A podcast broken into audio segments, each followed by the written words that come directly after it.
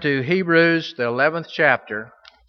Hebrews, 11th chapter, Brother Kerry Dwyer will have a scripture reading for us.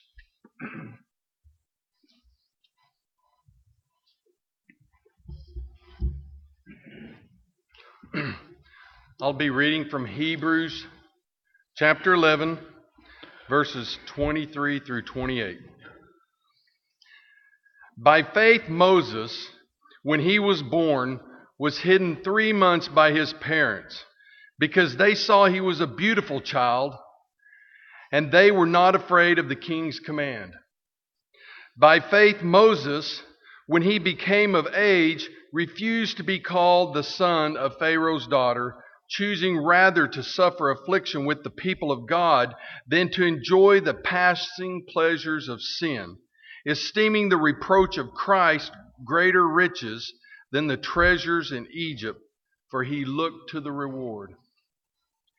By faith, he forsook Egypt, not fearing the wrath of the king, for he endured as seeing him who is invisible.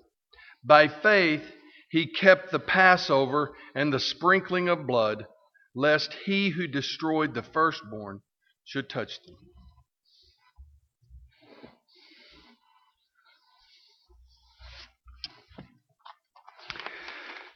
The last few Sunday evenings, we have been uh, studying from Hebrews chapter 11, and we've been comparing uh, the, uh, these individuals that are mentioned in the chapter uh, to us in a lot of ways to see if we are showing in our lives the characteristics of faith that they showed in theirs.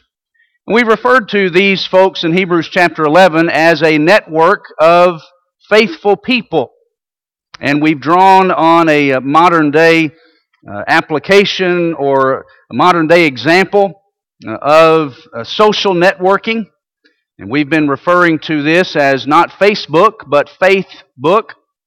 Uh, and we've been using that concept of social networking and social interaction, specifically as it relates to Facebook, uh, to kind of give a little structure to our study. We talked about last week how in when you if you use Facebook, there's a thing called a status update. That's usually at the, the, the place for it is at the top of the screen, the top of the page. And you put a status update, which is basically whatever you want to put there. If you want to tell people how you feel, you can put it there.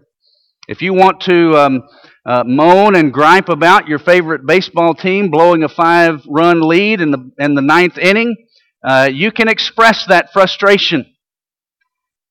And you can express joy if they win the next day. So you can put whatever you desire there. And so a lot of people use the, um, the status update to put things that are more important than, uh, than baseball. People will use them a lot of times to express uh, statements of confidence, statements of faith in God, uh, statements that uh, that try to build others up and help people along in their walk with the Lord. And so last time we looked at what uh, Hebrews chapter 11 says about Abraham and his family and gave some possible status updates that Abraham might have used as he contemplated his circumstances. Tonight we turn our attention to uh, status updates that involve Moses from Hebrews chapter 11, verses 23 to 28. And so we start, first of all, not with Moses himself, but with his parents. We read in chapter 11, verse 23 of Hebrews, by faith, Moses, when he was born, was hidden for three months by his parents. The Egyptians were cruel taskmasters. And this is drawing our attention back to that time when um, uh, the Hebrew people were in Egypt. And um, out of a fear of rebellion, the Pharaoh kept a heavy and oppressive hand on the Hebrew people. They had come to Egypt during a time of famine and they had continued to, to, multiply while they lived in Egypt. And they became so numerous that the Pharaoh was afraid that they might revolt and get some other nations to join them. And then Pharaoh would have a problem on his hands. And so he decided he would put them in uh, the bondage of slavery. And so he did that. And we read in Exodus chapter 1, verses 13 and 14, these words So they ruthlessly made the people of Israel work as slaves, and made their lives bitter with hard service in mortar and brick and in all kinds of work in the field. In all their work, they ruthlessly made them work as slaves. So that was the circumstances in which they were living at the time. And then to top all of that off, any male child that was born to the Hebrew people was to be cast into the Nile River. That was Pharaoh's decree in Exodus 1, verse 16. Now think for just a moment about how paralyzing it would be to have to live with that threat over your head day after day. Especially when a wife comes to realize that she's with child. And as the days draw on, think of what it would be like to live in those circumstances. And so, what could powerless slaves do in the face of that kind of a despotic ruler of the great Egyptian empire? Well, that's where Amram and Jochebed come in. And this might have been their status update as they contemplated their circumstances.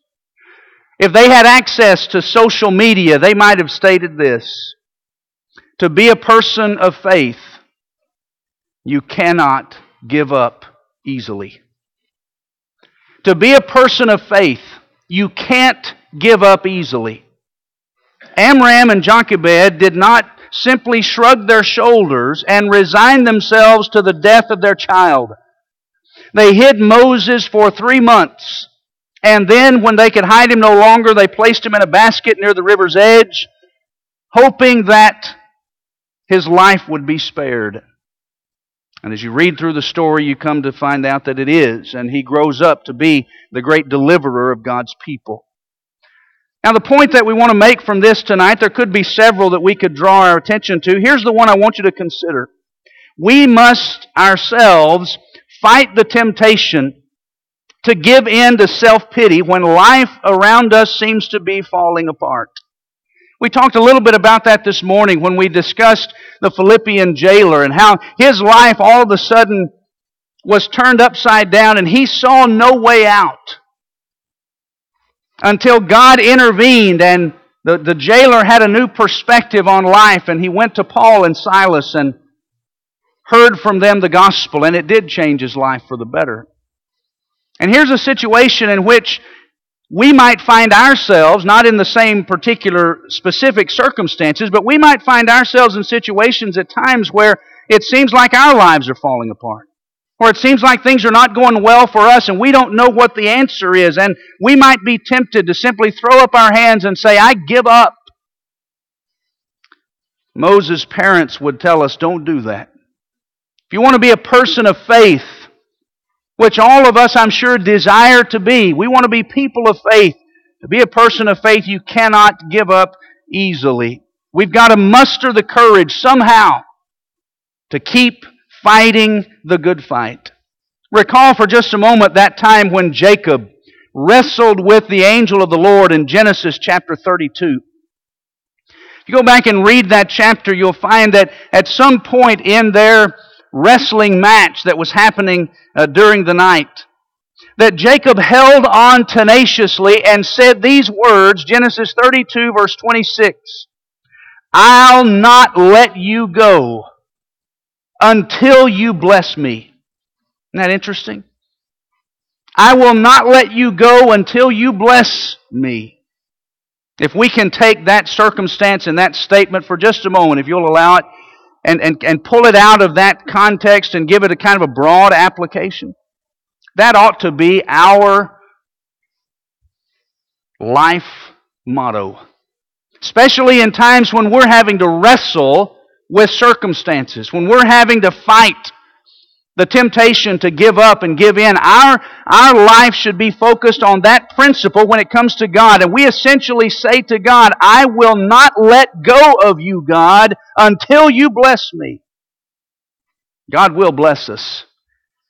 God's good. He blesses His children. But our, our, our, our, our position should be that even if life is not going the way we think it should, that we're not going to give up on God. We will tenaciously hold on to Him until blessing comes, until things get better. There are some blessings that will come only to those who struggle and persevere. It is the testing of our faith that produces patience, isn't it? James 1 verse 2. Romans chapter 5 verse 4. Sometimes we desire certain blessings, and not anything wrong with desiring them, but when we realize that those blessings only come through the process of difficulty, we want the blessing without the difficulty. Well, sometimes that just doesn't happen. That it's the difficulty that we go through that ultimately produces the blessing. And so let us not grow weary in well doing. For in due season you shall reap, if you faint not. Galatians 6, verse 9. We ought to be steadfast, unmovable. There's the tenacious holding on unmovable, always abounding in the work of the Lord. For as much as you know that your labor is not in vain in the Lord. What we offer to God by way of obedience and service to Him will not be useless. It will not be in vain. And so the parents of Moses might have said that for their, or put that as their status update. To be a person of faith, you cannot give up easily, regardless of your circumstances. Now let's turn to Moses himself. Verses 24, we're back in Hebrews 11, verses 24 through 28. Moses, as he grew up, grew up in the palace of Pharaoh because when he was in that basket, he was rescued by Pharaoh's daughter and raised in Pharaoh's palace. And he was poised to become someone great in Egypt. Stephen makes reference to that in his uh, speech before the Sanhedrin in Acts chapter 7, verse 22. And when Moses became an adult, he faced a choice. And it was a choice the gravity of which few had ever faced before. When Moses came to realize his lineage, that he was of the Hebrew people, he faced a choice. His choice was this Do I fully embrace Egypt? raised in the palace of Pharaoh, setting himself up to be one of the greatest in all of Egypt? Do I fully embrace that? And everything that comes with it, do I fully embrace the power that would be mine if I give my loyalties completely to Egypt? Would I accept, do I accept the wealth, the immeasurable wealth that would come by casting his lot with Egypt? Do I embrace the privilege that would be mine as one who would be in such a high position in such a wonderful, profitable, rich, wealthy empire? That's choice number one. His other choice, to fully embrace Israel, to fully embrace the Hebrew people and instead of embracing something that would bring him power and wealth and privilege, to fully embrace Israel would bring into his life suffering and poverty and slavery. That was his choice.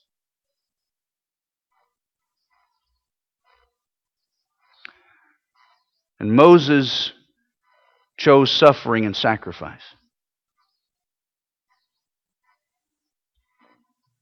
Hebrews 11:24 by faith Moses, when he was grown up, refused to be called the son of Pharaoh's daughter, choosing rather to be mistreated with the people of God than to enjoy the fleeting pleasures of sin. If Moses had access to social media, this might have been his status update. The road of faith is the road less traveled. The road of faith is the road less traveled. How many people put in Moses' position would have made the choice that Moses made? How many people would have stared in the face of all of that wealth and privilege and power and honor and then look at poverty and slavery and suffering and misery and said, I'll take the misery? Moses did. Few people are willing to give up the pleasures of sin. When you think about our circumstances, our world, our culture, few people would give up the pleasures of sin. Living a life of faith is going to put you at odds with a lot of people over a lot of issues. Peter wrote in 1 Peter 1, verses 15 and 16, that we as Christians are to be holy people. As the Lord your God who called you is holy, you be holy in all things. As it is written, be holy for I am holy. 1 Peter 1, 15 and 16. That word holy means separate. We are a holy nation. 1 Peter 2, verse 9. And what that means, or one of the things that that means, is that we, as holy people, as separate people,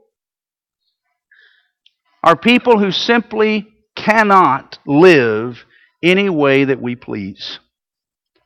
If we have decided to embrace the blessings that God offers us in Jesus Christ, with blessing comes responsibility. And when we embrace the blessings that are offered to us through Christ, we also embrace the responsibilities that go along with that. To live lives of holiness. To live lives that are separate from the evil that characterizes the world in which we live. And so when Peter says, be holy, for God is holy, that's what he means. Separate yourself from the evil that is characteristic of the world. And so we can't live any way that we please. In 1 Corinthians 6, verses 19 and 20, passage we studied in class this morning in the adult classes, where Paul encourages, demands, uses an imperative, a, a statement of command in 1 Corinthians 6, verse 18 flee fornication, flee sexual sin. And he said, Here's why. He said, Don't you remember? Don't you know that your body is the temple of the Holy Spirit who's in you, whom you have from God, and you are not your own? You are not your own.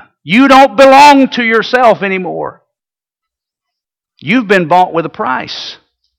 You've been purchased. The price being the precious blood of Jesus Christ, Acts 20, verse 28. And because you are not your own, because you've been bought with a price, he says in verse 20, therefore glorify God in your body. It's not about glorifying yourself. It's not about living life for you. It's about living life for Him because He purchased you with the blood of His Son. And so the road of faith is, yes, the road less traveled, but that's the road we walk. Paul would write in 2 Corinthians 5, verse 14. He said, For we thus judge that if one died for all, then all were dead. And he died for all, so that they which live should no longer live for themselves, but for him who died and for their sakes was raised again. Let that passage sink into your mind for just a moment. 2 Corinthians 5, verses 14 and 15. He died for all so that. Now, if somebody came and asked you, why did Jesus die for you? Now, there are a lot of right answers to that. Depends on what perspective you're, you're, you're addressing it from. The Bible would give a lot of different answers for that as to why Jesus died for us. But if we kind of narrow down the question and, and ask, well, for what purpose did Jesus die? In other words, He died for you so that what would happen next? What should be your response to His death for you? Well, a lot of people would say, just enjoy the blessings. Just sit back and enjoy it. And some people would even say, He died for me so that I could have so much freedom in Christ, I can do whatever I want to, live however I like to live. His grace is just going to cover everything, regardless of how I decide to conduct my life. Is that why Jesus died for you? So that you and I can just simply live any way we want to, not according to the inspired Apostle Paul. He said he died for you so that they which live, that's us, should no longer live for themselves, but that they should live for Him who for their sakes died and rose again. That's why He died for us. Not so we can do whatever we want, but so that we have the freedom to choose to do what He wants us to do. And Moses got that. Why did Moses make the choice that he made? Well, let the writer of Hebrews answer that, chapter 11, verse 26. For he considered the reproach of Christ greater wealth than all the treasures of Egypt, for he was looking to the reward. Moses looked beyond the here and now. He looked beyond the, the material wealth that Egypt could have given him to a greater reward. He looked beyond this life to something else. And he saw what the greater wealth really was. And when the text says in verse 26, he looked for the reward or looked to the reward, in the Greek text, that's in a particular tense of verb that indicates an ongoing action in past time, the imperfect tense. In other words, he kept on looking to the reward. This was his way of life. This was, the, this was his mindset. This was his constant thought process to keep his eyes constantly fixed on the reward. It's the same word, incidentally, that, that'll be used in Hebrews 12, verse 2, where we're told, fix your eyes on Jesus. Fix your gaze on him. Moses fixed his eyes on the reward. And basically, what he accepted was, what he understood and lived by, was the principle of delayed gratification. That is hard, isn't it? Delayed gratification. We live in a culture where, where you, you want everything now. Don't we live in a culture where, where whatever it is you desire, you want it in a hurry? Isn't one of the things that we complain about a lot is having to wait? Waiting in lines, waiting in traffic.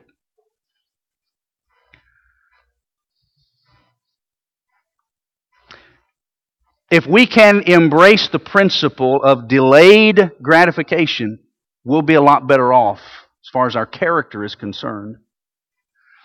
Moses could have had a lot of material wealth immediately if he had just said, I'll take Egypt over Israel.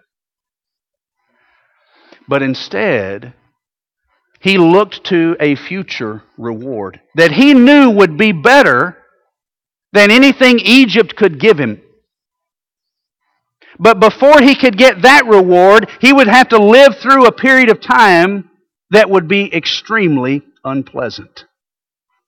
But he said, you know what? I'll delay my gratification and I'll take this period of time of difficulty and hardship because I know when that's over, I'll get something better than what I could have right now if I took it right now. That's hard. That's hard. But Moses got it. So Moses would tell us the road of faith is the road less traveled. But it's the road that we're on. And so, what does all of this mean for us? What's the so what? Well, when we look at what we're told about Moses' parents and Moses himself, let me offer you these thoughts that I'll leave with you tonight. Satan wants you to doubt that God cares. He wants your life to be in, in such a condition that you begin to think that God is not doing anything and that God doesn't care about your circumstances. He wants you to question God's wisdom. He wants you to question God's answers to prayer. He wants you to question everything so that He can sow seeds of doubt into your mind so that maybe you think, you know what, maybe God's not really looking out for me. Might that have been a temptation for Moses' parents? Might have been. But they said, To be a person of faith, you can't give up that easily. And so they didn't. And so we've got to fight those thoughts ourselves and determine, as Jacob did, that we are not going to let go until blessing comes. And continually we must affirm that principle by thought, by word, by action. And affirm that our confidence is in God. And that we're confident that He'll work with our decisions. Somehow, some way, God will work to bring about blessing in my life, to bring about His glory and His honor, because that's ultimately what it's about. And Satan wants you to lower your standards and follow the path of least resistance. A path that leads ultimately to eternal doom. Matthew 7, verses 13 and 14. But we must fix our eyes on the eternal reward. And not fall prey to what Satan may offer us in the here and now. You can have this now. You can have this pleasure now. You don't have to suffer. That may be his position. That may be his temptation, but we've got to be able to see through that and say, you know what? I'm not going to accept the passing pleasures of sin. I'm going to choose to cast my lot with God, and I'll delay my gratification until I can receive that eternal reward. So let whatever happens to me in this world happen. I've got my eyes somewhere else. I'm going to walk the road of faith. Less traveled? Yep. But that's the road I'm going to walk. Because that's the only road that will lead me ultimately to God.